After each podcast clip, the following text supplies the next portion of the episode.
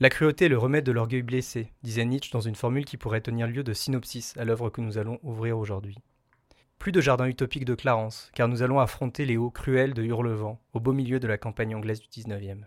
Alors on peut se poser la question. Comment fait-on face à une si terrible tempête, qui mêle amour, vengeance, orgueil et vice? Eh bien c'est la question que nous allons aujourd'hui poser à Marie. Bonjour Marie. Salut Max.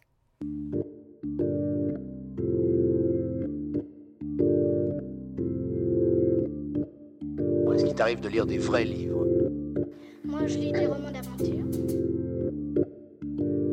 Mes parents me retiennent parce que sinon, je vais voir les livres. Qu'est-ce qu'il y a eu comme œuvre marquante à ce moment-là? Il y a eu Rimbaud. Avant d'explorer les tourments de l'amour et de la cruauté euh, en ta compagnie, euh, on va se donner un peu d'air. Enfin, peut-être pas, ça se trouve, c'est une rencontre qui est tragique, mais euh, à quel âge et comment tu as découvert Léo de Hurlevent d'Emily Bronte. En fait, j'ai beaucoup entendu parler de cette œuvre et je crois que j'ai dû en entendre parler pour la première fois euh, au lycée. Tu vois, euh, en cours d'anglais, une connerie comme ça. Et euh, ensuite en prépa. Et je l'ai un peu acheté sans trop savoir à quoi m'attendre. Et j'ai lu ça comme je lisais à l'époque un Balzac, un Flaubert, un Stendhal, un Zola. Tu vois, un peu comme si c'était le truc qu'il fallait lire. Et du coup, euh, comme ça, je l'ajoutais à, à, ma liste d'œuvres euh, canoniques qu'il fallait avoir lues. Mais je m'attendais honnêtement à me faire profondément chier. Ok, c'est pas du tout un bouquin qui a été conseillé, c'était euh, tout au plus une renommée de bouquin, c'était pas un Ouais, c'est ça. C'est qu'en fait, j'entendais tellement ce titre revenir qu'à un moment, j'étais là, bon, va falloir le, le lire. Quoi. Toi, c'était pour cocher la case, en fait. Et donc à peu près vers 20 euh, ans, quoi. Et donc du coup, oui. Et alors, oui, deuxième partie de la question, pardon. Du coup, oui, je l'ai lu, euh, je l'ai lu en, en hippocagne, et donc, ouais, j'avais 18 ans. Est-ce que tu peux nous résumer l'histoire assez rapidement? Ok, ça va être super difficile, parce que comme tu le sais, euh, en vérité, j'ai oublié certains détails de l'histoire, il me reste une impression très forte, mais je vais faire un résumé qui, à mon avis, va pas être euh, très fidèle. Donc euh, voilà, je m'excuse par avance si jamais quelqu'un a fini le livre hier. Alors, ça se passe en Angleterre, sur donc les hauts de Hurlevent, qui sont, euh, je ne sais pas, moi j'imaginais ça comme des espèces de collines balayées, par les vents et, remplies de, de brume. On suit une famille. Dans cette famille, il y a Catherine et son frère, dont le nom m'échappe, mais qui est un personnage important. Et puis un jour, le père de Catherine euh, ramène à la maison un petit garçon euh, assez sauvage qu'il a trouvé, on ne sait pas trop où, du nom de Heathcliff. Et cet enfant donc est élevé, euh, est élevé dans cette maison. Et évidemment, en fait, il tombe amoureux de Catherine et Catherine tombe amoureuse de lui.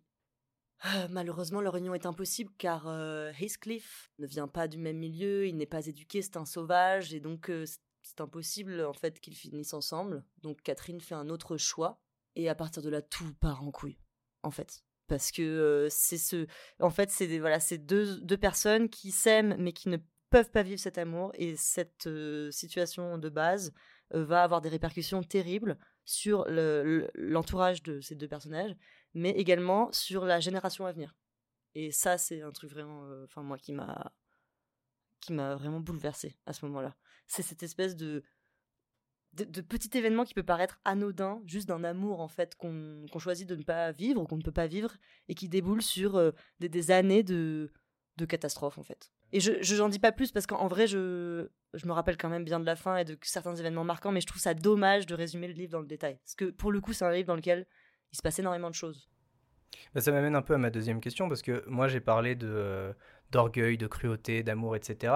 C'est les termes qu'on entend traditionnellement euh, pour euh, parler de ce truc-là. Et donc du coup, d'un point de vue toi personnel, de quoi il parle ce livre? Non mais c'est assez intéressant, parce que effectivement, pour ensuite avoir lu évidemment quelques analyses sur le bouquin, voilà, on, dit que c'est un, un livre qui est très noir, qui est cruel, ou les... mais, mais moi, je sais que quand je l'ai lu, c'est pas ça que j'ai ressenti. En fait, j'étais emportée dans un récit terrible, mais j'étais totalement en empathie avec les personnages. En fait, j'ai pas vu de cruauté, moi, dans ce bouquin. Et c'est marrant parce que je me dis que si je le relisais aujourd'hui, peut-être qu'effectivement je verrais cette cruauté parce qu'en fait, euh, euh, je crois qu'effectivement ils sont tous euh, assez égoïstes et, et Mais, mais moi, j'ai l'impression qu'ils ils sont victimes de leur incapacité à avoir vécu cette chose qu'ils devaient vivre, et enfin cet amour, et ils en subissent les conséquences. Mais pour moi, il n'y a pas de cruauté, en fait. C'est, ils- enfin, en fait, leurs actions terribles qui découlent de ça, c'est pas leur faute, en fait. Ouais, moi, je peux l'expliquer. Et, et limite, je me dis, mais qui- aurait fait autrement dans leur situation? Et euh, il y a comme, enfin, il y a quelque chose d'assez grandiloquent dans le sens où c'est un peu un- comme un destin qui s'acharne ou une, en fait une force surnaturelle qui ne vient pas d'eux. Et je pense qu'il y a quand même un peu cette idée-là dans le livre.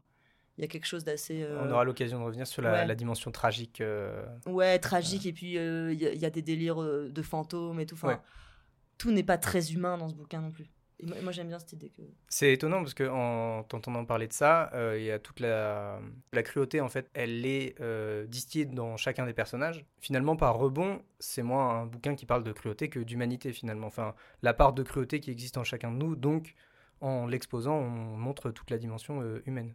Ah, Tout à fait. Ouais. Tout à fait. Et euh, mais parce que c'est des sentiments qui euh, sont profondément humains, mais enfin, en tout cas, moi, c'est l'impression que j'avais sur le moment parce que c'était des choses que que moi j'avais ressenties ou que je ressentais en fait. Enfin, euh, par exemple, un truc tout con, mais voilà, une blessure d'ego de base. Ben moi, à cette époque-là, me donnait envie de me venger un petit peu. Et, et- et voilà, et en fait, ce, ce- ce livre, c'est ça, c'est des histoires de vengeance, de cœur et d'ego brisé, et qui, qui, dé- qui débouchent sur une folie, mais qui, qui- qu'on ne peut pas contrôler, et qui, en fait, est, enfin, qui, moi, suscite vraiment mon empathie. Et, euh, et c'est très humain, en fait, tout ça est très humain. Parce que tu avais hésité avec euh, Harry Potter Ouais. pour euh, l'émission d'aujourd'hui. Ça y est, je suis, je suis affichée là. Non, mais du coup, c'est assez intéressant parce que c'est des livres de jeunesse un peu, enfin, dans le sens où euh, ça va être peut-être des sentiments un peu moins profonds, des, des personnages qui n'ont qu'un sentiment ou alors euh, euh, qui ont une palette un peu moins large d'émotions. Là, j'ai l'impression que le fait que tu aies choisi ce bouquin-là, il y a aussi la volonté de montrer un peu un deuxième âge de la littérature après la découverte un peu jeunesse, machin. L'idée de, de complexité, enfin ça me fait un peu penser, si je devais prendre une image un peu plus parlante, ça me fait un peu penser à, à l'évolution qu'il peut y avoir dans le film euh, Vice Versa, où euh, avant on a l'émotion, euh, la tristesse, la colère, machin, et dans Vice Versa, à la toute fin du film, euh, à l'adolescence, il y a, euh, bah, on peut avoir l'émotion, enfin la tristesse et euh, la joie en même temps dans un même truc. Finalement, le fait que tu aies aussi choisi ce bouquin-là aujourd'hui, c'est la volonté de parler de d'une perception un peu plus affûtée de la littérature. Ouais, c'est une perception plus affûtée, mais c'est aussi quelque chose de, euh, de nuancé. Et euh, c'est tellement, euh, tellement important la nuance. mais euh, ceci dit, pour revenir sur Harry Potter, j'en profite, je fais ma petite parenthèse. Justement, moi, je me souviens que ce, que, ce qui m'avait tant marqué dans Harry Potter aussi, par rapport à d'autres euh, d'autres bouquins de littérature jeunesse, c'était la complexité quand même des sentiments, tu vois. C'est qu'on est, on, oui, en impression, il y a quelque chose d'un peu manichéen, mais je trouve que quand même, il y avait, il y a de l'ambiguïté dans les personnages. Ils ont des sales sentiments à certains moments, parfois ils se comportent vraiment comme des merdes, parfois ils sont lâches, parfois il y a ça. Donc là, bon, évidemment, bon là, c'est incomparable avec Léo de Hurlevent, mais euh, et puis il y a toute cette euh, cet écart euh, très touchant aussi entre ce que entre ce que veulent les personnages au fond d'eux, ce qu'ils font et ça, c'est enfin, c'est des choses qui arrivent tout le temps dans la vie et qui sont, qui sont bouleversantes. Et du coup, qu'on... en fait, cette nuance permet d'expliquer les conneries qu'on peut faire Finalement, pourquoi tu as choisi ce livre-là? Pourquoi aujourd'hui, c'est ce, c'est les, euh, tu choisis de parler des hauts du hurlement? Comme une rencontre marquante, pas forcément la plus marquante, mais comme une rencontre marquante. Eh ben. euh, Je trouve qu'en littérature. Enfin, moi, personnellement, je suis peu marquée par les livres. Enfin, c'est très rare les livres qui me bouleversent vraiment. C'est-à-dire que je peux aimer un livre, mais. euh, Voilà, je vais, je vais l'aimer, je vais en parler pendant deux semaines et puis je, je vais passer à autre chose. Là, ce bouquin-là, il est, il est. En fait, j'ai envie d'en parler parce qu'il est resté gravé en moi d'une manière vraiment euh, assez étrange. Et je pense que c'est lié aussi au fait qu'à ce moment-là, euh, j'étais moi-même en train de vivre une grande histoire d'amour euh, vraiment très passionnelle en fait. Et, euh, et le livre s'est complètement inscrit là-dedans. Et en fait, euh, tout bêtement, euh, moi j'étais dans une identification euh, folle avec les personnages, à tel point que je remplaçais les personnages par, euh, par telle ou telle personne de mon entourage. Et je, enfin, j'ai romancé, enfin, j'ai toujours romancé ma vie, je crois, mais là, à ce moment-là, ça, collait tellement en fait avec ce que j'étais en train de lire que. euh, donc en fait, oui, je crois que j'ai envie de parler de ce livre parce que c'est un des, des, des, des- dix bouquins avec lesquels j'ai eu une identification extrêmement forte et qui, euh, a déteint sur ma vie à tel point que, euh, je sais pas moi, telle action de Heathcliff, euh, à la fin j'étais là, mais euh, évidemment, comment tu veux qu'il fasse autrement? Il est fou amoureux. Et comme moi, à ce moment-là, j'étais folle amoureuse et que, en fait, c'est ça, c'est l'identification. J'avais l'impression que ce livre parlait pour moi.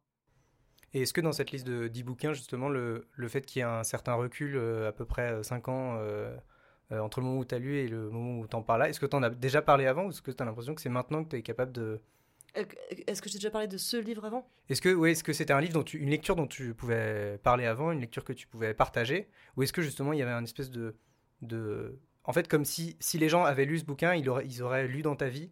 Euh, Ah, une crainte d'être. euh, Ah oui, ah, je vois ce que tu veux dire, mais ça c'est marrant, c'est un truc qui m'arrive. euh, Mais alors pas avec ce bouquin.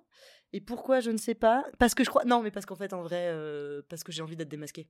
Donc, tu vois, en fait, si, moi j'avais lu ce bouquin et c'était très important qu'autour de moi les gens le lisent, notamment les gens que, que, que j'aime, que j'ai aimé, parce que, bah oui, j'ai toujours pensé que c'était une manière d'en savoir plus sur moi et en fait, je veux que la personne sache. Et en plus, ça te permet de projeter euh, des belles phrases sur euh, ta vie à toi que tu peux pas maîtriser tout le temps. Donc, euh, Exactement. Tu sais, j'ai rien à dire, je suis là, lis Léo de Hurlevent. tu me comprendras mieux à Tu travers ça. tu sauras enfin qui je suis. Ce qui, en plus, est une vaste mascarade parce que c'est vraiment. Enfin, tu vois, c'est quand même la grande tragédie hyper grandiloquente. Enfin, mais c'est sûr que si, si je devais donner une liste de, de, de bouquins et de films à, à quelqu'un pour qu'il appre- pour qu'il apprenne à me connaître, je, il serait dedans, c'est sûr. Oui, donc il y a, il y a quand même quelque chose de l'ordre de la relation de confiance que tu as à travers, euh, à travers un bouquin, dans le sens où l'identification est telle que même les points de discordance, parce que c'est quand même un bouquin qui a à peu près, euh, enfin, qui a plus de 100 ans d'écart avec toi. Ce qui t'a marqué, c'est la dimension intemporelle qu'il pouvait y avoir des sentiments, cette espèce de truc profond, de la cruauté, etc., comme certains l'ont, par exemple chez Dostoevsky, des trucs comme ça. Quelque part, il y a presque une idée de se dire, euh, je me retrouve complètement là-dedans, voire euh, ce bouquin anticipe des choses que je n'avais pas encore saisies. Alors, sans doute, mais ça, du coup, je m'en étais pas rendu compte en le lisant sur le coup. tu vois. pas eu la révélation de dire un truc et de dire non mais ça oui c'est moi en fait. En fait, j'ai pas eu de révélation. Ce qui s'est passé, c'est que j'ai eu, j'avais l'impression que ce livre justifiait ma vie, dans le sens où, euh, voilà, c'était l'époque où, euh, je- je- voilà, j'avais 18-19 ans, euh, je, je venais d'arriver à Paris, euh, je, j'avais une vie euh, intense, euh, sentimentalement parlant, mais c'était quelque chose qui, selon moi, était difficilement euh, assumable, dans le sens où c'est pas, en fait, tes sentiments, on s'en fout, tu vois. On s'en fout de tes histoires d'amour, c'est pas ça qui compte. euh, Là, faut, faut bosser, faut avoir un taf, faut, c'est pas, enfin, et, et moi, moi, il y avait que ça qui comptait en fait. Pour moi, la seule chose dont on peut parler, c'est ça, c'est l'amour, c'est les sentiments. Et, et ce livre, en fait, qui ne parle que de ça, avec tout ce que ça entraîne, tu vois, comme problèmes euh, familiaux, comme, enfin, voilà, comme toute l'histoire qui, qui suit, ben, j'avais l'impression que ça justifiait l'intensité que moi je mettais là-dedans. Tu vois Parce que, euh, non, mais parce que j'ai le souvenir d'avoir parlé de. Enfin, en fait, d'avoir eu très envie de, parler de ce que je ressentais euh, à des gens, euh, je ne sais pas, moi, comme, comme mes parents, par exemple. ou- et qu'en fait. ou des adultes, d'ailleurs. En fait, je dis mes parents, c'est pas un très bon exemple. Mais. et qu'en fait, on te fait quand même souvent ressentir que c'est un sujet qui est un peu secondaire. Ou alors, bah, c'est intime, donc j'ai pas trop envie de savoir parce que c'est ta vie. Ou alors, bon, ouais, bah, t'es jeune, donc forcément, t'as l'impression que ce que tu vis, c'est. Mais en même temps, moi, je le vivais comme ça. Je vivais une, épopée tragique, tu vois, vraiment, quoi. Et donc, et ce livre, ce- livre est venu confirmer ça, et j'étais là en mode, ah, mais voilà, bah, je suis pas folle, en fait. C'est, un sujet, ça existe, et c'est, important. Oui et en plus en le faisant d'une manière qui est, enfin justement le fait d'assumer cette cruauté là, ça, ça permet le fait de dire bah oui je, je la ressens tout le temps pour moi, enfin je la ressens pour moi ou, euh, ou euh, avec les autres et, euh, et ce bouquin là ne fait pas du tout abstraction de ça, voire euh, c'est un peu une des structures du livre quoi. Exactement. Ouais, complètement. C'était un vrai compagnon. Enfin, euh, je rebondis sur. Je crois que tu as parlé de relations amicales. de- Il y avait vraiment quelque chose de cet ordre-là. Enfin, on, on était alignés avec le livre, tu vois. Toi tu pouvais t'identifier au bouquin, est-ce que tu as l'impression que le bouquin a euh, orienté certains de tes choix ou au moment de le prendre tu disais qu'est-ce qui se serait passé dans les hauts de Hurlevent à ce moment-là? Alors, euh, je crois pas, parce que euh, Léo, euh, Léo de Hurlevent, c'est un truc tellement extrême que c'était plus une sorte de. Enfin, c'était comme un curseur. Enfin, en gros, Léo de, Léo de Hurlevent, c'est à 10. Moi, j'étais à 5. Et euh, donc, non, je pense pas qu'il y ait de. C'était... Non, c'est pas une, une- une identification à ce point. tu. Plus une sorte de guide en fait. C'est exactement plus une sorte de guide. C'est ouais, c'est quelque chose au- auquel je peux me référer, mais mais je me suis pas dit tiens que ferait Heathcliff à ce moment-là, parce que j'avais quand même l'intime conviction que c'était pas des exemples à suivre. Je savais que c'était possible, je savais qu'on pouvait tomber là-dedans. Il faut pas, c'est terrible, mais quand même, c'est là. Ne le faites pas. Ne le faites pas, s'il vous plaît. On va pas après si vous le faites. euh. Mais si vous le faites, c'est pas grave, ce sera magnifique. À, à rebours un peu de toute cette cruauté, toute cette amour, de cette vengeance, euh, ce qui a souvent été souligné, c'est le contraste entre la vie euh, de l'autrice et euh, le bouquin. Est-ce que la, la vie d'Emily Brontë ou des sœurs, en fait, enfin, des sœurs si particuliers, est-ce que c'est quelque chose qui t'a intéressé sur le moment ou après? Assez peu, mais je dois dire que ça, c'est un manque de curiosité qui vient surtout du fait que je crois que je suis quelqu'un euh, d'assez flemmard et qui finalement va pas tant creuser les choses. Mais effectivement, si, j'ai quand même tapé Emily Brontë un moment dans, Google. Et euh, je me oui, je me souviens d'avoir été très choquée de réaliser qu'elle avait rien vécu. Enfin, en fait, qu'elle n'était pas sortie de chez elle. Et, mais en fait, euh, en fait, j'ai trouvé ça encore plus génial.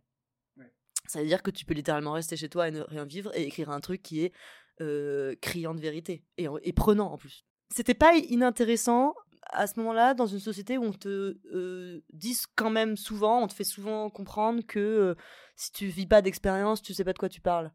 Et moi, ça, euh, c'est un truc dont je jamais. Je sais pas si je suis d'accord avec ça. Je pense que c'est bien de, voilà, de, faire, de vivre des expériences pour ensuite maîtriser un sujet, mais je suis pas sûre, par exemple, que, je sais pas moi, pour parler de, de l'alcool, il faille forcément être alcoolique, tu vois.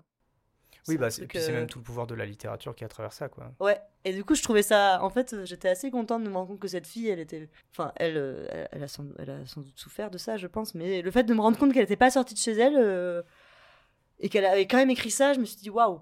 Puis du coup, j'imagine, parce que en ayant fait du coup des études littéraires, c'est, c'est aussi quelque chose qui parle dans le sens où on n'est pas à cet âge-là, on n'est pas en mesure de vivre les grandes choses, alors à part au niveau du sentiment, mais euh, du coup, toute velléité d'écriture euh, peut plus facilement se projeter là-dedans. Oui, complètement, d'autant plus que quand t'as euh, quand t'as la volonté d'écrire, enfin, moi, je me souviens que je me disais souvent euh, non, mais tu- ce sujet-là, tu connais rien, qu'est-ce que tu vas bien raconter, tu vois?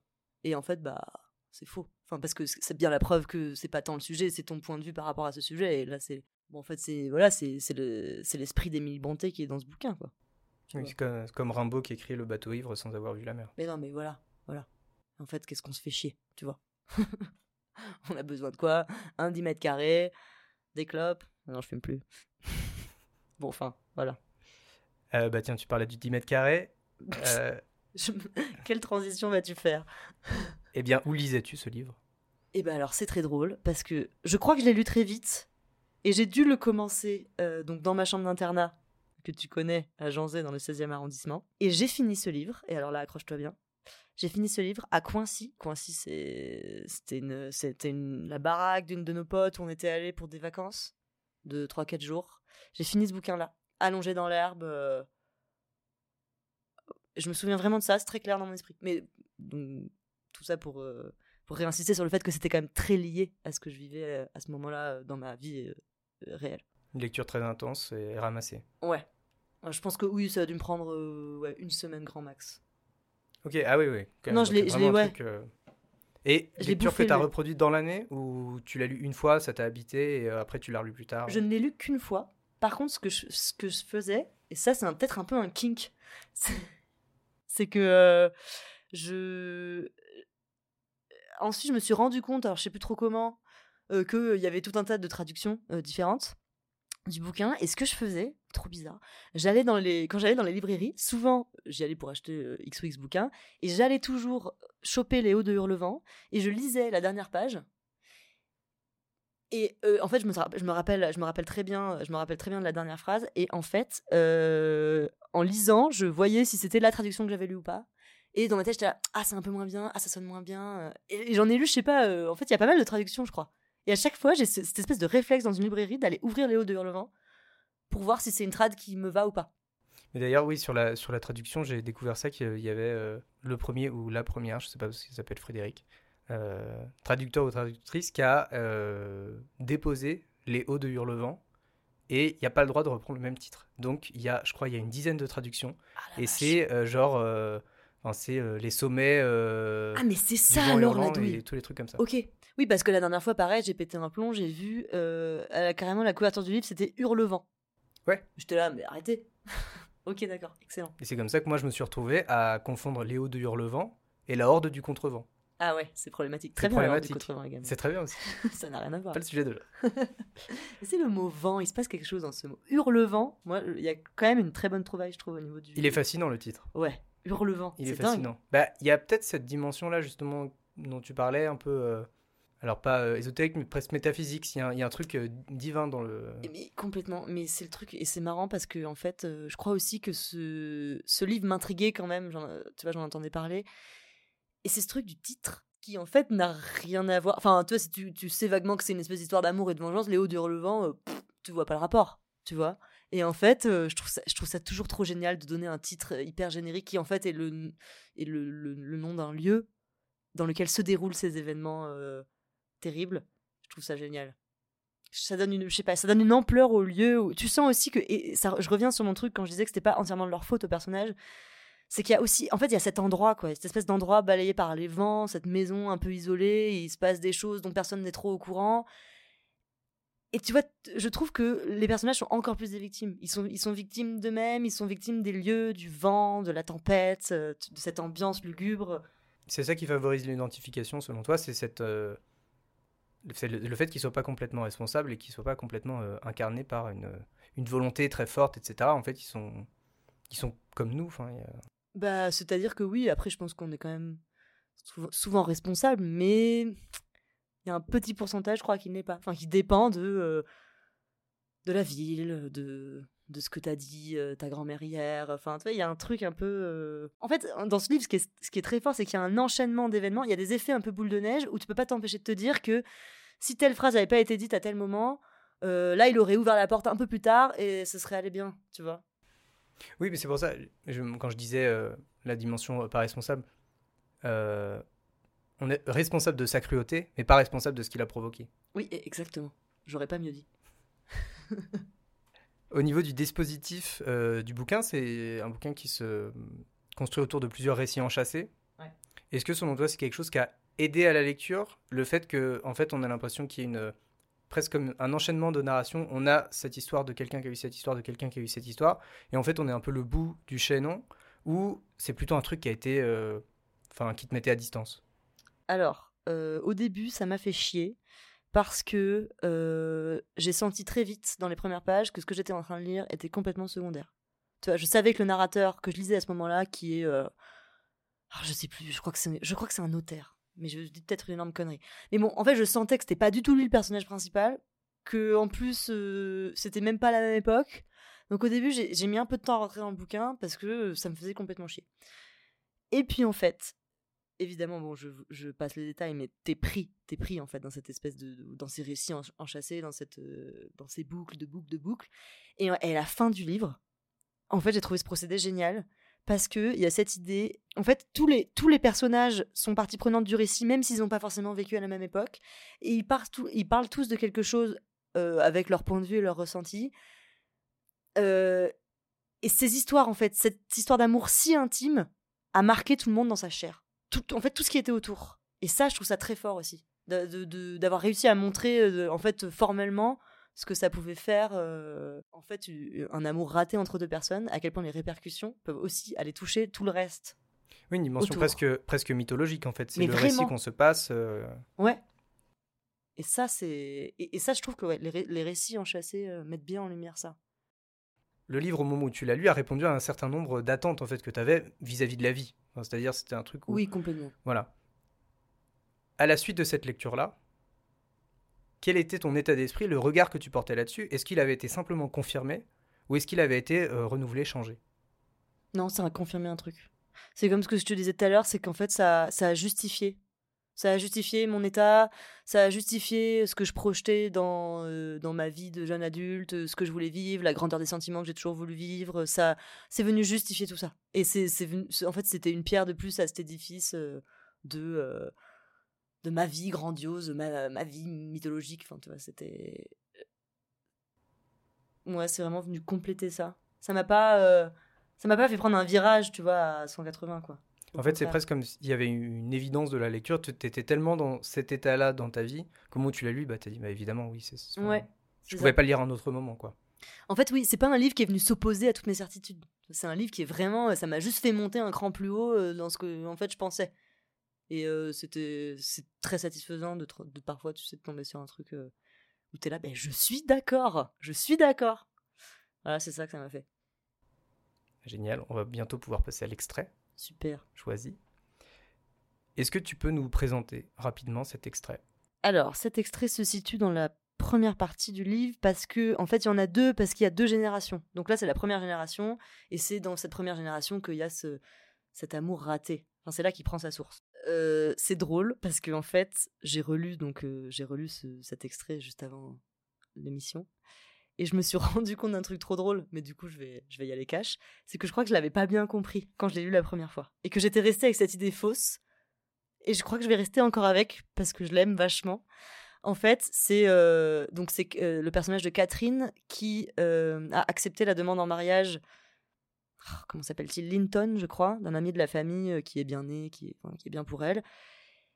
Elle a accepté sa demande en mariage, mais en parallèle, elle a des sentiments pour Heathcliff.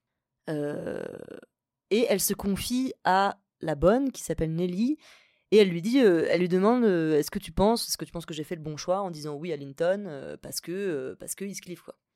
Et Nelly qui est pas con et qui, qui les connaît depuis qu'ils sont tout petits a bien vu que ce qui qu'il y a un lien très fort qui qui unit Catherine et Heathcliff.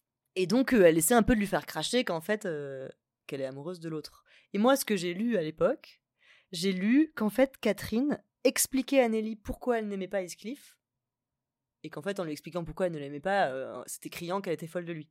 Mais là, du coup, en relisant l'extrait, j'ai vu que c'était pas exactement ça.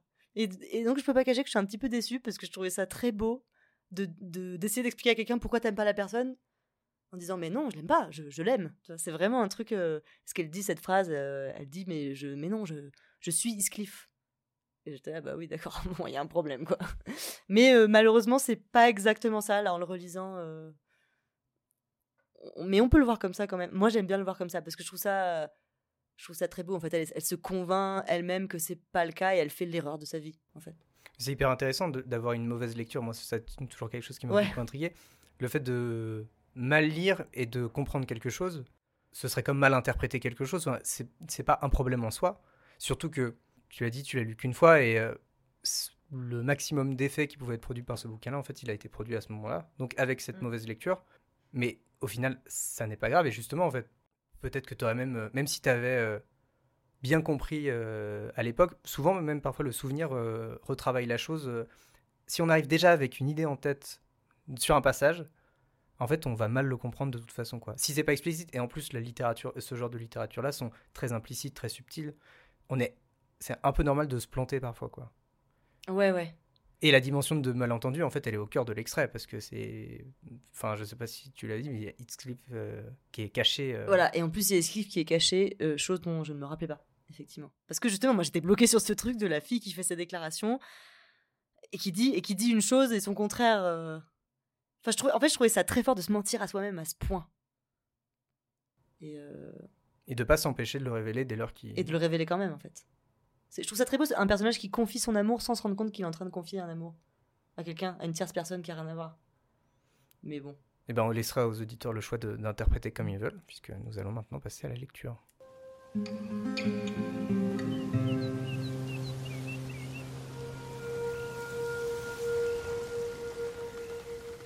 J'entrai dans la cuisine et m'assis pour endormir doucement mon petit agneau. Heathcliff, croyais-je, était allé dans la grange.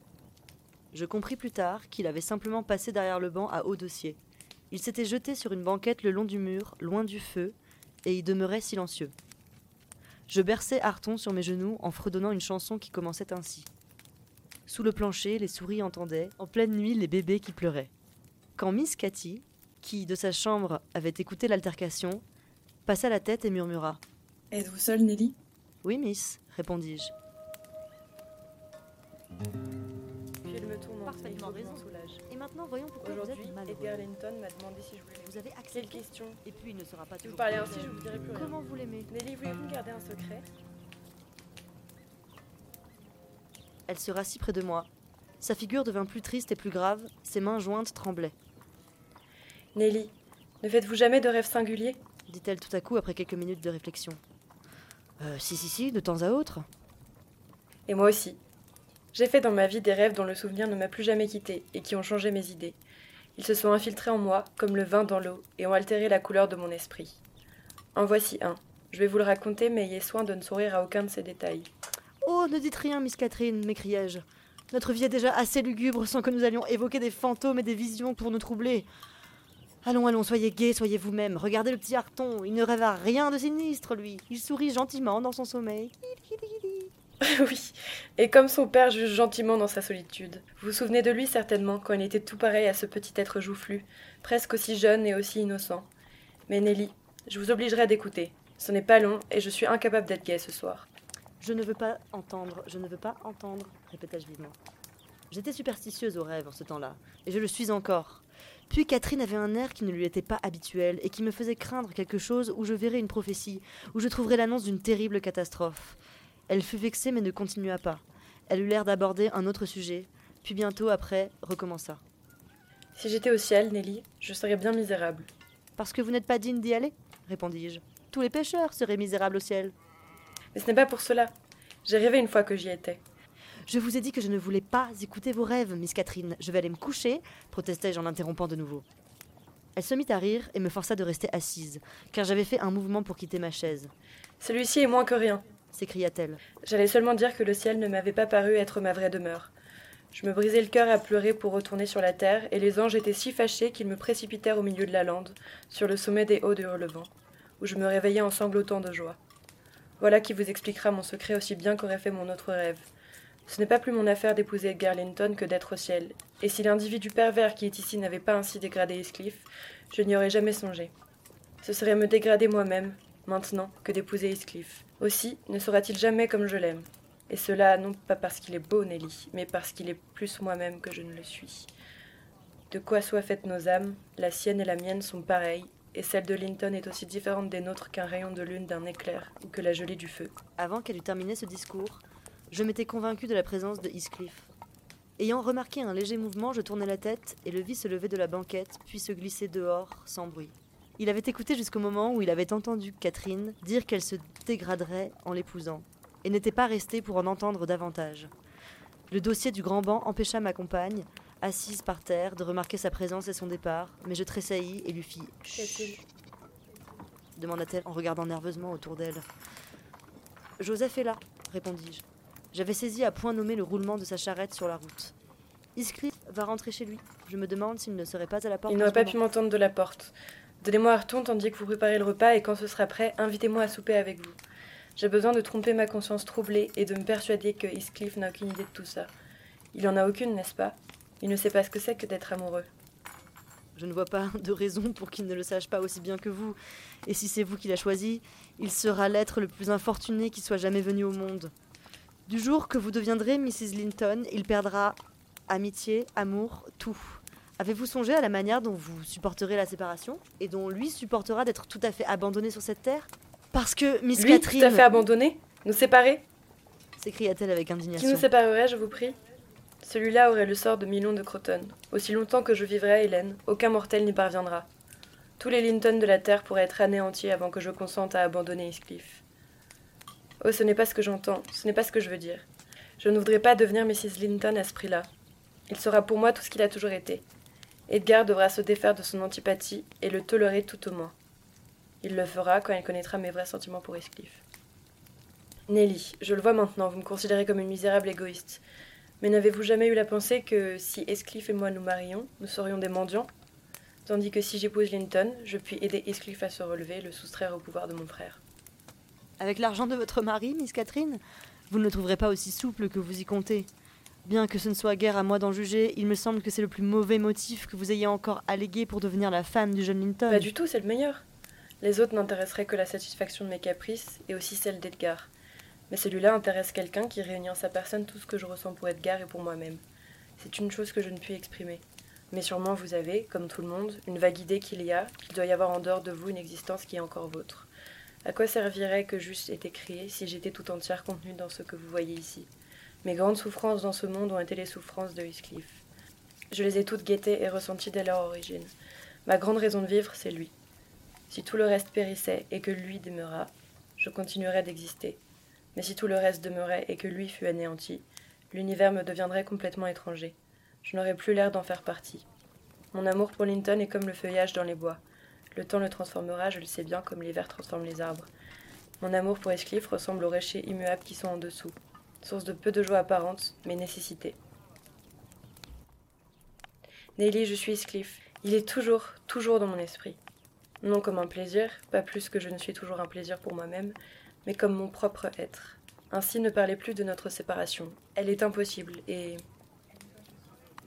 Elle s'arrêta et se cacha le visage dans les plis de ma robe. Mais je la repoussai violemment. Sa folie avait mis ma patience à bout.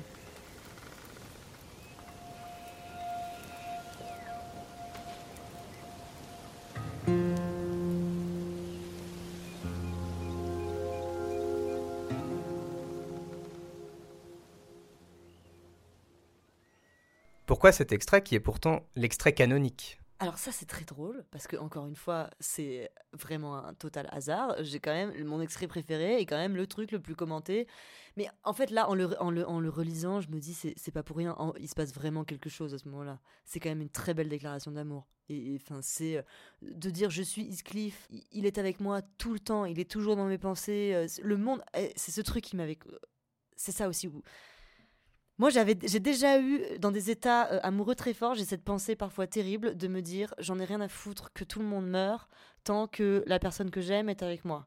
Et je me sentais toujours très coupable de penser ça parce que c'est terrible et qu'en vrai je le veux pas vraiment. Si ça arrivait, je serais anéantie. Mais je me dis toujours dans ces, dans ces moments que au moins la personne que j'aime, si elle était vivante avec moi, saurait me, me réconforter des autres malheurs. Alors que si c'est l'inverse, si c'était elle qui mourait, personne ne pourrait jamais euh, euh, ap- apaiser ma, douleur.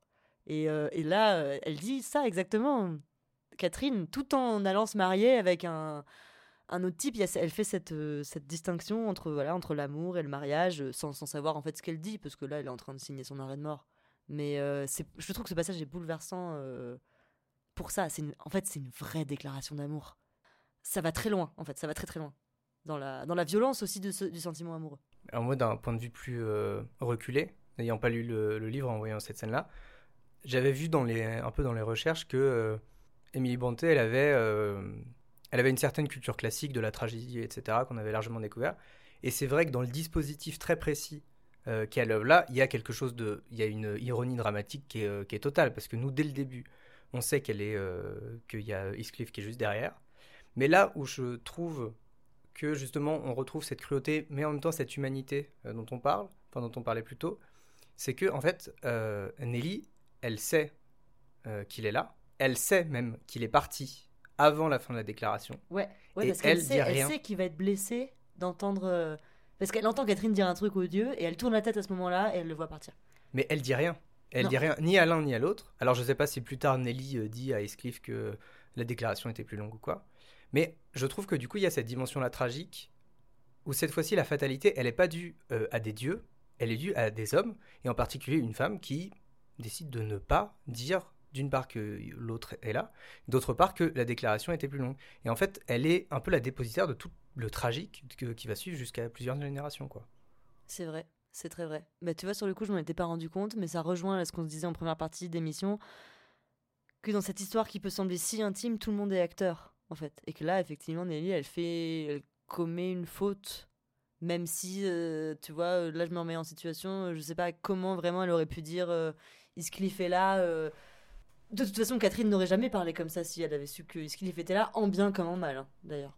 Parce qu'elle aurait pas non plus déclaré son amour. Oui, c'est pour ça, du coup, il y, a une- il y a- il y a une vraie fatalité comme un dispositif. C'est enfin, Ouais. c'est pareil que Deep, c'est pareil que tout ça. Sauf que là, là où les dieux euh, dans les tragédies antiques peuvent se dire euh, je le fais pas pour X ou X raison, là, euh, on voit euh, un être humain qui aurait pu faire quelque chose, qui fait pas. Et euh, c'est de, c'est de là que vient tout le drame, en fait. Et je trouve que c'est assez fort et que ça vient euh, très spécifiquement du dispositif qui est mis en place avec euh, ce truc-là, une scène qui est très intime, mais en fait qui prend une dimension tragique juste parce qu'il y a quelqu'un qui est planqué et qui part trop tôt. et qui part trop tôt et qu'un et qu'un autre personnage est au courant de ça. C'est vrai. Tu vois, ça pour le coup, c'est un truc dont je m'étais pas du tout rendu compte euh, à la, à la première lecture. Et en même temps, euh, et en même temps, c'est ça qui fait, euh, je pense, euh, enfin, c'est c'est en ça que je trouve euh, enfin que je trouve que ces bouquins-là sont pas écrits pour rien et qu'ils n'ont pas été écrits par n'importe qui non plus, c'est que même si t'en as pas conscience, tu le ressens en fait. Ouais. Euh, Il y, a, il y a une tension dramatique qui est folle et, euh, et toutes les implications qui vont venir derrière, et ben en fait elles prennent. euh, Exactement, c'est là que c'est fort. Tu- En fait, t'as aucune idée de à quoi c'est dû quand tu le lis euh, la première fois, mais, mais tu... si tu ressens quelque chose, c'est pas pour rien, quoi. Ouais. Il y a quelqu'un qui a réfléchi un moment. Mais du coup, alors euh, effectivement c'est de la traduction, même si c'est une euh, très bonne traduction en tout cas que tu apprécies beaucoup. Ouais. Euh, Qu'est-ce qui selon toi fait la force de l'écriture d'Emily Brontë? Ah, tu vois, ça, j'aurais du mal à répondre. Parce que euh, là, je, tu vois, j'ai pas bossé la question. Mais par écriture, j'entends pas forcément le style. hein. Ouais. Ça peut être. Euh, euh, Je pense que là, là en, en- en relisant le truc à l'instant, un truc qui marche très bien pour moi, c'est cette efficacité dans les dialogues. Là, je trouve qu'elle a un truc de très. Enfin, vraiment, on y est, quoi. Il y a quelque- Je trouve que les dialogues sont pas. Je sais pas, parfois dans le. Je... Ça, me, ça faisait beaucoup en littérature française, dans la littérature du 19e. Parfois, j'avais l'impression que les dialogues pouvaient tout à fait ne pas être là. Enfin, ils apportent rien. Enfin, en fait, de mon point de vue, ils apportaient rien à l'histoire parce que c'est des dialogues que je trouvais toujours un petit peu désuets ou que je me disais bon moi j'aurais clairement genre jamais dit ça mais là il y a un truc euh, d'extrêmement moderne dans les dialogues et franchement euh, c'est presque il y a un truc euh, ça pourrait ça pourrait tenir la scène tient pourrait tenir que comme ça en fait il y a quelques descriptions mais elles sont pas euh, là tout passe par la parole et euh, je trouve ça assez fort et il y a beaucoup de, de dialogues dans ce dans ce livre c'est pas du tout un bouquin qui alors que ça pourrait être très descriptif aussi tu vois et je trouve que les c'est un livre qui affronte vraiment euh, enfin les personnages s'affrontent constamment en joute euh, enfin en discutant en, en réglant des conflits en se confiant des choses en- et ça c'est- ouais que- peut-être ça qui provoque aussi le- l'identification dans la, dans la mesure où. Mm. On est rarement très descriptif dans la vie. Euh, au, au- Tout à fait. au mieux, on est contemplatif, mais dans ces cas-là, on se met pas forcément ça en tête, on le verbalise pas. Par contre, on, on parle, on parle énormément en fait. c'est vrai donc ouais, je trouve que la force de la parole est vraiment mise en valeur dans ce dans ce livre Cet extrait, il est, il est très long et en même temps, il y a une espèce de. Enfin, on est pris, on est en haleine quoi. On Ouais. n'a pas l'impression que c'est long parce que. euh, Enfin, ce qu'on disait avec le dispositif, très tôt, on, est dedans, nous, on est impliqué en fait. Parce qu'on. on- Enfin, voilà, c'est tout le jeu de l'ironie dramatique, mais on sait quelque chose que le personnage ne sait pas. Et en plus, elle-même apporte quelque chose de son côté euh, qui est extrêmement fort. C'est ça. En fait, il y a plusieurs trucs. Oui, il y a la présence, il y a la présence d'Heathcliff. Et puis, il y a ensuite ce que raconte Catherine, qui est quand même en deux temps. C'est qu'elle commence d'abord à nous parler de, de, de Linton. Et en fait, ce qui est- c'est ça que je trouve ça fou, c'est qu'elle demande des conseils pour ensuite pouvoir elle-même justifier son choix quand elle se rend compte que Nelly euh, essaie de lui ouvrir les yeux, en quelque sorte, au début. Donc, en fait, elle est vraiment en train de s'auto-convaincre pour ensuite, en fait, nous dire que finalement, celui qu'elle aime vraiment, c'est Heathcliff. Il y a vraiment deux temps. Et on sent dès le début qu'elle, que ce qu'elle veut, que c'est pas de Linton qu'elle veut parler. On se doute bien qu'elle va aller vers autre chose. Et t'attends, on attend un peu ça, quoi. Donc, je trouve que le, ouais, il tient. C'est vachement bien foutu en termes de construction. Et puis même, il y a ce, ce feu-là où en fait elle pourrait passer pour euh, quelqu'un d'assez bassement superficiel, euh, devenir une grande dame, machin, même si Nelly renvoie tout ça euh, d'un revers de main. Et en fait, Ouais. progressivement, elle prend une épaisseur, une intimité, une profondeur qui est... Mais d'ailleurs, ouais, c'est marrant que tu parles de superficialité parce que moi, pour le coup, je l'ai pas lu comme ça. Je vois plus le truc de. En fait, je vois une sorte de pragmatisme. En mode, ok, en fait, euh, là, concrètement, j'ai pas d'autre choix que d'épouser le mec qui est bien pour moi. Mais à côté, c'est Heathcliff, quoi. Et est-ce que tu crois que c'est ok? Est-ce que je peux gérer ma vie comme ça? Moi, je vois plus ça. J'ai pas l'impression que c'est la fille qui fantasme sur, des... sur une vie fastueuse, tu vois. euh, Enfin, Oui, mais elle dit quand même qu'il a, il a plus suffisamment d'éducation pour la rejoindre en fait. Qu'elle dit que c'est à cause de son frère ou de son père. Ouais, mais, mais, ouais, mais personne la force quand même. Il y a un peu un truc. euh, Elle sent qu'il faut faire ça pour contenter tout le monde et apaiser les tensions. Parce que, aussi, ce que j'ai pas dit, euh, enfin, voilà, c'est qu'en fait, euh, il y a déjà des conflits entre les personnages. Enfin, euh, le frère déteste Heathcliff. Enfin, bon, voilà. Donc, elle, elle a un espèce de truc. Bon, comment, comment régler tout ça et, euh, et ouais, je trouve qu'elle est plutôt euh, en train de réfléchir en termes de pragmatisme. De comment euh, faire pour que tout aille mieux. Et en fait, elle fait le pire choix. Et c'est ça aussi qui est beau. C'est que c'est ce truc de du choix de la raison qui, là, est vraiment le mauvais choix. Et moi, ça, ça m'a fait trop de bien de lire ça. Que, t'es pas, que parfois, en fait, bah non, faut pas. Faut pas écouter faire- ses parents. C'est exactement ça. Non, mais faut pas faire le choix raisonnable, parce qu'en fait, les, les, les conséquences euh, psychologiques euh, sont terribles. Ou plutôt même l'aléatoire de l'existence fait qu'il y a tout autant de chances de rater en faisant le choix de la raison que de rater en faisant le choix du sentiment quoi. Il parle bien, c'est ça, c'est ça. J'aurais pas pu le dire, mais c'est ça. Euh, ce livre a eu un très très grand succès. Euh, il, a eu, il a été traduit énormément de fois, mais il a aussi été adapté. Est-ce que tu as vu d'autres formes euh, du livre? Est-ce que tu as vu un des films ou autre Parce qu'il y a même des, des films qui se sont inspirés du livre sans, en le, le réécrivant. Alors, pour être tout à fait honnête, j'ai très très peur de voir le, le film. les films, il y en a plein. J'en ai vu un, mais qui était très vieux. Je sais, je sais même plus de qui d'ailleurs. Mais il était, c'était un vieux film qui était très décevant d'ailleurs, qui ne traitait que de la première partie. Donc pareil, je trouve qu'en fait tu passes à côté de bah, d'un des gros des gros intérêts de l'œuvre, à savoir cette espèce de en fait le côté malédiction qui se déroule de génération en génération pour un détail, pour un non-dit, tu vois. donc ça déjà de passer à côté de ça, je trouve que c'est très problématique.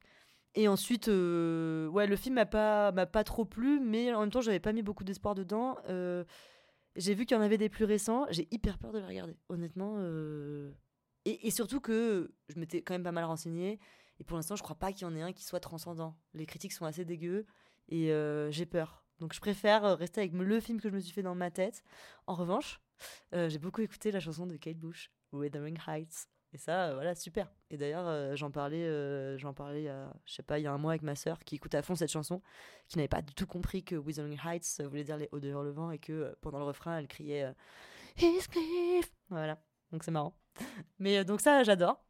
Mais sinon, le reste, les petits goodies, les petits films, les petits produits dérivés, très peu pour moi. J'ai trop peur en fait. Non, mais du coup, enfin, c'est assez intéressant parce que souvent les bouquins, ils font pas le, ils font pas leur travail d'adaptation. Ils ils mettent des images sur euh, quelque chose, c'est souvent assez plat, etc. Enfin, il n'y a pas, pas, encore eu ton, ton Martin Eden euh, en euh, Au de Hurlevent. Mais du coup, c'est intéressant parce que la, la, chanson, elle est obligée de passer par autre chose, quoi. Elle est obligée de d'essentialiser une partie, un sentiment. Donc, il y a un vrai travail d'adaptation. C'est vrai. Et de prise de risque. Ouais, ouais. Et qui, qui m'a plu, que je trouve finalement pas. en tout cas, assez fidèle à un certain esprit de livre. Bah, on va donc pouvoir passer à la dernière partie de l'émission. Mais passons à la dernière partie de l'émission. On va pouvoir lever les yeux de notre livre. À qui est-ce que tu conseillerais cette lecture et à quel âge? Ah, euh, Alors, je pense qu'il vaut mieux lire ce livre. Euh, je je le conseillerais pas à un lycéen parce que euh, en fait, en fait, ce que je dirais, je, en fait, il faut lire ce livre en étant soit très amoureux, ou en ayant vécu une relation très forte. Je pense qu'il y a besoin de... Et ça va complètement en fait à l'encontre de, de Émilie Bronté, parce que je sais même pas si elle était traversée par un sentiment amoureux à ce moment-là. Mais je crois que ouais, je le conseillerais comme ça. Donc ça dépend de, tu vois, j'en sais rien. Après, si t'as 8 ans et que t'as été très amoureux, tu peux lire Hauts de Hurlevent. Peut-être pas, mais peut-être... Je sais pas, si, il y en a à 12 ans, tu peux être très éveillé, tu peux lire Les Hauts de Hurlevent, mais c'est peut-être. Euh, non, mais franchement, je trouve que c'est une lecture post-bac. Il faut attendre d'avoir 16 printemps, tout de même. non, mais c'est un truc, euh, c'est un truc post-bac, ouais. À le mettre dans les choix, PB. Ouais, puis c'est un bon. Euh, c'est un. Je sais pas, c'est une bonne mise en garde aussi, ou. Enfin, moi, ça a pas marché comme ça, j'ai eu envie de copier le truc, mais. Non, mais au moins, tu pouvais pas dire que tu n'avais pas été prévenu, quoi. Et voilà, je pourrais pas dire que je savais pas. je pourrais pas dire c'est pas moi. Ah, ah je t'avais prévenu. eh bien, il y a une question canonique. Quel mot qualifie ton rapport à l'œuvre, Marie? Obsessionnel. Est-ce que tu pourrais étayer pourquoi? Déjà, je pense que c'est le mot qui qualifie beaucoup de mon rapport à des œuvres que j'aime. Et bah parce que, alors, parce que je suis devenue tarée avec ce truc. Je ne pensais qu'à ça. Et puis, euh, surtout, ce qui s'est passé quand j'ai refermé le bouquin, euh, c'est que euh, dans les, je sais pas, le mois qui a suivi, un truc comme ça, je ne pouvais rien lire d'autre. Ou euh, rien ne me semblait digne d'intérêt. voilà, j'étais bloqué sur les hauts de Hurlevent. Et bah, pour toutes les raisons que j'ai déjà évoquées précédemment. Mais donc, ouais, j'ai vraiment eu un rapport très. Bah, il y avait plus que ça, quoi. Je pensais qu'à ça. Je relisais quelques passages aussi. Enfin, j'ai eu un en fait, les, choses qui n'étaient pas les hauts vent me semblaient, euh, me, semblaient pas dignes d'intérêt. Donc voilà. Bah, ça s'est calmé après, ça a duré un mois. Mais c'est très obsessionnel comme rapport. Alors, quelles sont les deux couleurs que tu associes à cette lecture, à cette euh, relation obsessionnelle? Alors, ça, j'ai travaillé la question, mais attends, faut que je me rappelle de mes couleurs. Ah, si Bah, alors oui, classique, j'ai mis le. Ouais, le. Le, le pourpre. Un truc un peu. euh, C'est pas la couleur de l'amour, ça? Tu sais, parce que le- c'est la couleur de la passion et des sentiments forts et de la violence. Ouais, en vrai, c'est ça. Aussi parce que dans le pourpre, euh, il y a, euh, je sais pas, moi, je, tu sais, je vois du velours un peu. J'ai associé du velours et euh, il y a quand même ça parce qu'il n'y a pas que de la violence. Il y a aussi, bah, il y a des gens qui s'aiment. Et c'est juste parce que cet amour n'est pas résolu et n'arrive pas à éclore que ça devient violent. Mais à la base, il y a quand même quelque chose de, Il y a des gens qui caressent des agneaux. Ouais, bah. Il est bête. Bon, euh, alors j'ai mis pourpre. Et puis pour le sang, gna gna gna, mon classique. Et après j'ai mis le blanc. Et ça, c'est complètement euh, un. Une, enfin, le fruit de mon imagination. Parce que je crois que c'est même pas vraiment le cas dans le livre. Mais j'imagine toujours les paysages de Hurlevent euh, balayés par la neige et enneigés. Alors que je crois que c'est pas vraiment le cas, c'est plutôt du, c'est du vent. Mais euh, comme il y a cette espèce d'idée de maison isolée et, euh, et, on a, en fait, on n'a aucun écho de, de l'alentour. Enfin, on est tout le temps avec eux, euh, ça, ça rentre, ça sort, mais il y a un peu rien autour et c'est quelque chose d'assez presque surnaturel. Et donc je trouve que le, blanc de la neige collait bien à ça, et aussi parce que, parce que la, tu vois, le silence blanc, le silence de la neige, ça ça calfeutre un peu tout et je- franchement il y a cette impression dans le bouquin. Je pourrais pas trop en dire plus mais c'est là pour le coup c'est vraiment une couleur euh, bah, je crois que j'ai inventé hein, parce que Eh bien, passons à la toute dernière question. Ouais. Quelle est ta lecture du moment, Marie? Eh ben, ma lecture du moment euh, c'est euh, toi qui me l'as conseillé. Et c'est euh, Bégodeau la blessure la vraie. Donc euh, en faisant quelques recherches d'ailleurs j'ai compris que c'était euh, que le film de Keshish Make to My Love était adapté de ce bouquin et c'est très satisfaisant. Je dois dire que euh, c'est une lecture qui est très plaisante parce que c'est franchement bien écrit c'est très ironique euh, puis c'est des passages qu'on a tous vécus c'est le passage de l'adolescence à, à l'âge adulte qui passe par le principalement par le dépucelage. Enfin en tout cas là c'est le problème. C'est la problématique du personnage. Euh, après juste là si je devais faire une petite critique c'est euh, j'ai lu je, je viens de finir aussi nos, Nos enfants après eux de Nicolas Mathieu. Leurs leurs enfants. enfants après eux excusez-moi. Je l'ai je l'ai entendu je me suis entendu et j'ai trouvé que euh, je sais pas pourquoi je trouve que euh, Nicolas Mathieu a quelque chose de plus euh, de plus je sais pas humble. Enfin en tout cas il je trouve que Bégodeau est un peu trop centré autour de son petit nombril et que on a déjà un peu lu ça dans le sens où il parle de ses problèmes à lui en tant que en tant que garçon de, de 13 ans mais bah moi parfois j'aimerais bien aussi avoir le le enfin le ah, putain le contre-champ quoi. Parce que euh, parce que j'aime pas j'aime pas trop ces bouquins où en fait on a l'impression que que tous les gens sont un peu des connards et que euh, et que lui il est intelligent au milieu de tout ça à, à pas réussir à coucher avec une fille. Alors que dans dans le bouquin de Nicolas Mathieu comme il y a tous les points de vue il y a un côté un peu plus euh, en fait on sent que c'est le bordel pour tout le monde. Et du coup je trouve que les, les- les actions se justifient mieux. Alors que là on a l'impression que c'est le bordel dans sa tête mais que c'est facile pour les autres ce qui euh, n'est jamais le cas mais après c'est le temps, que- du bouquin Oui, puis est-ce que quand on n'est pas un ado, on a l'impression que tout, le monde est contre nous, mais que.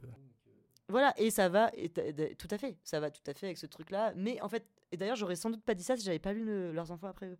C'est aussi parce que finalement, euh, je trouvais que c'était pas mal comme, euh, comme processus et que j'ai l'impression d'avoir euh, beaucoup lu des trucs comme ça euh, en première personne, même si Bégodeau le fait très bien. Et que je, et que je passe un très bon moment. Pour avoir fini les deux avec un peu plus de- d'espace, les... le souvenir est pas le même quand même. Ouais. Euh, leurs enfants après eux, c'est qu'il y a quand même. Enfin, il y a plusieurs années d'écart Mm. euh, entre chaque truc. Il y a vraiment ce côté, euh, bah, un peu l'atavisme dont tu parlais avec Émilie Bronté. Là, avec Bogodo, c'est quand même un truc beaucoup plus incarné. Beaucoup, enfin, c'est un été, c'est même c'est une semaine. C'est vrai, il y a quelque chose de plus incarné pour le coup. Voilà. Exact. Et bien voilà qui clôt cette émission. Est-ce que je peux juste, je sais ce que je peux juste faire, est-ce que je peux juste lire la dernière phrase du livre? Ce qui est une des pires choses euh, dans. Ouais, c'est interdit, dans- je sais. Mais euh, on est à la toute fin de l'émission. Euh, de toute façon, les gens sont partis au moment où tu as dit Bégodo.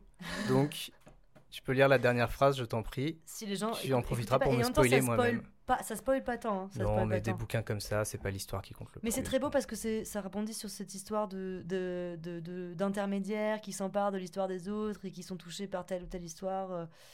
Bon, je vous lis la dernière phrase. En plus, je vous dis. En vrai, ça spoil pas. Ça spoil pas du tout. Je m'attardais autour de ces tombes, sous ce ciel si doux, Je regardais les papillons de nuit qui voltigeaient au milieu de la bruyère et des campanules.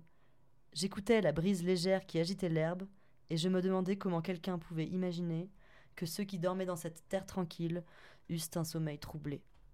Eh bien, merci beaucoup, Marie. Ben, merci à toi, Max.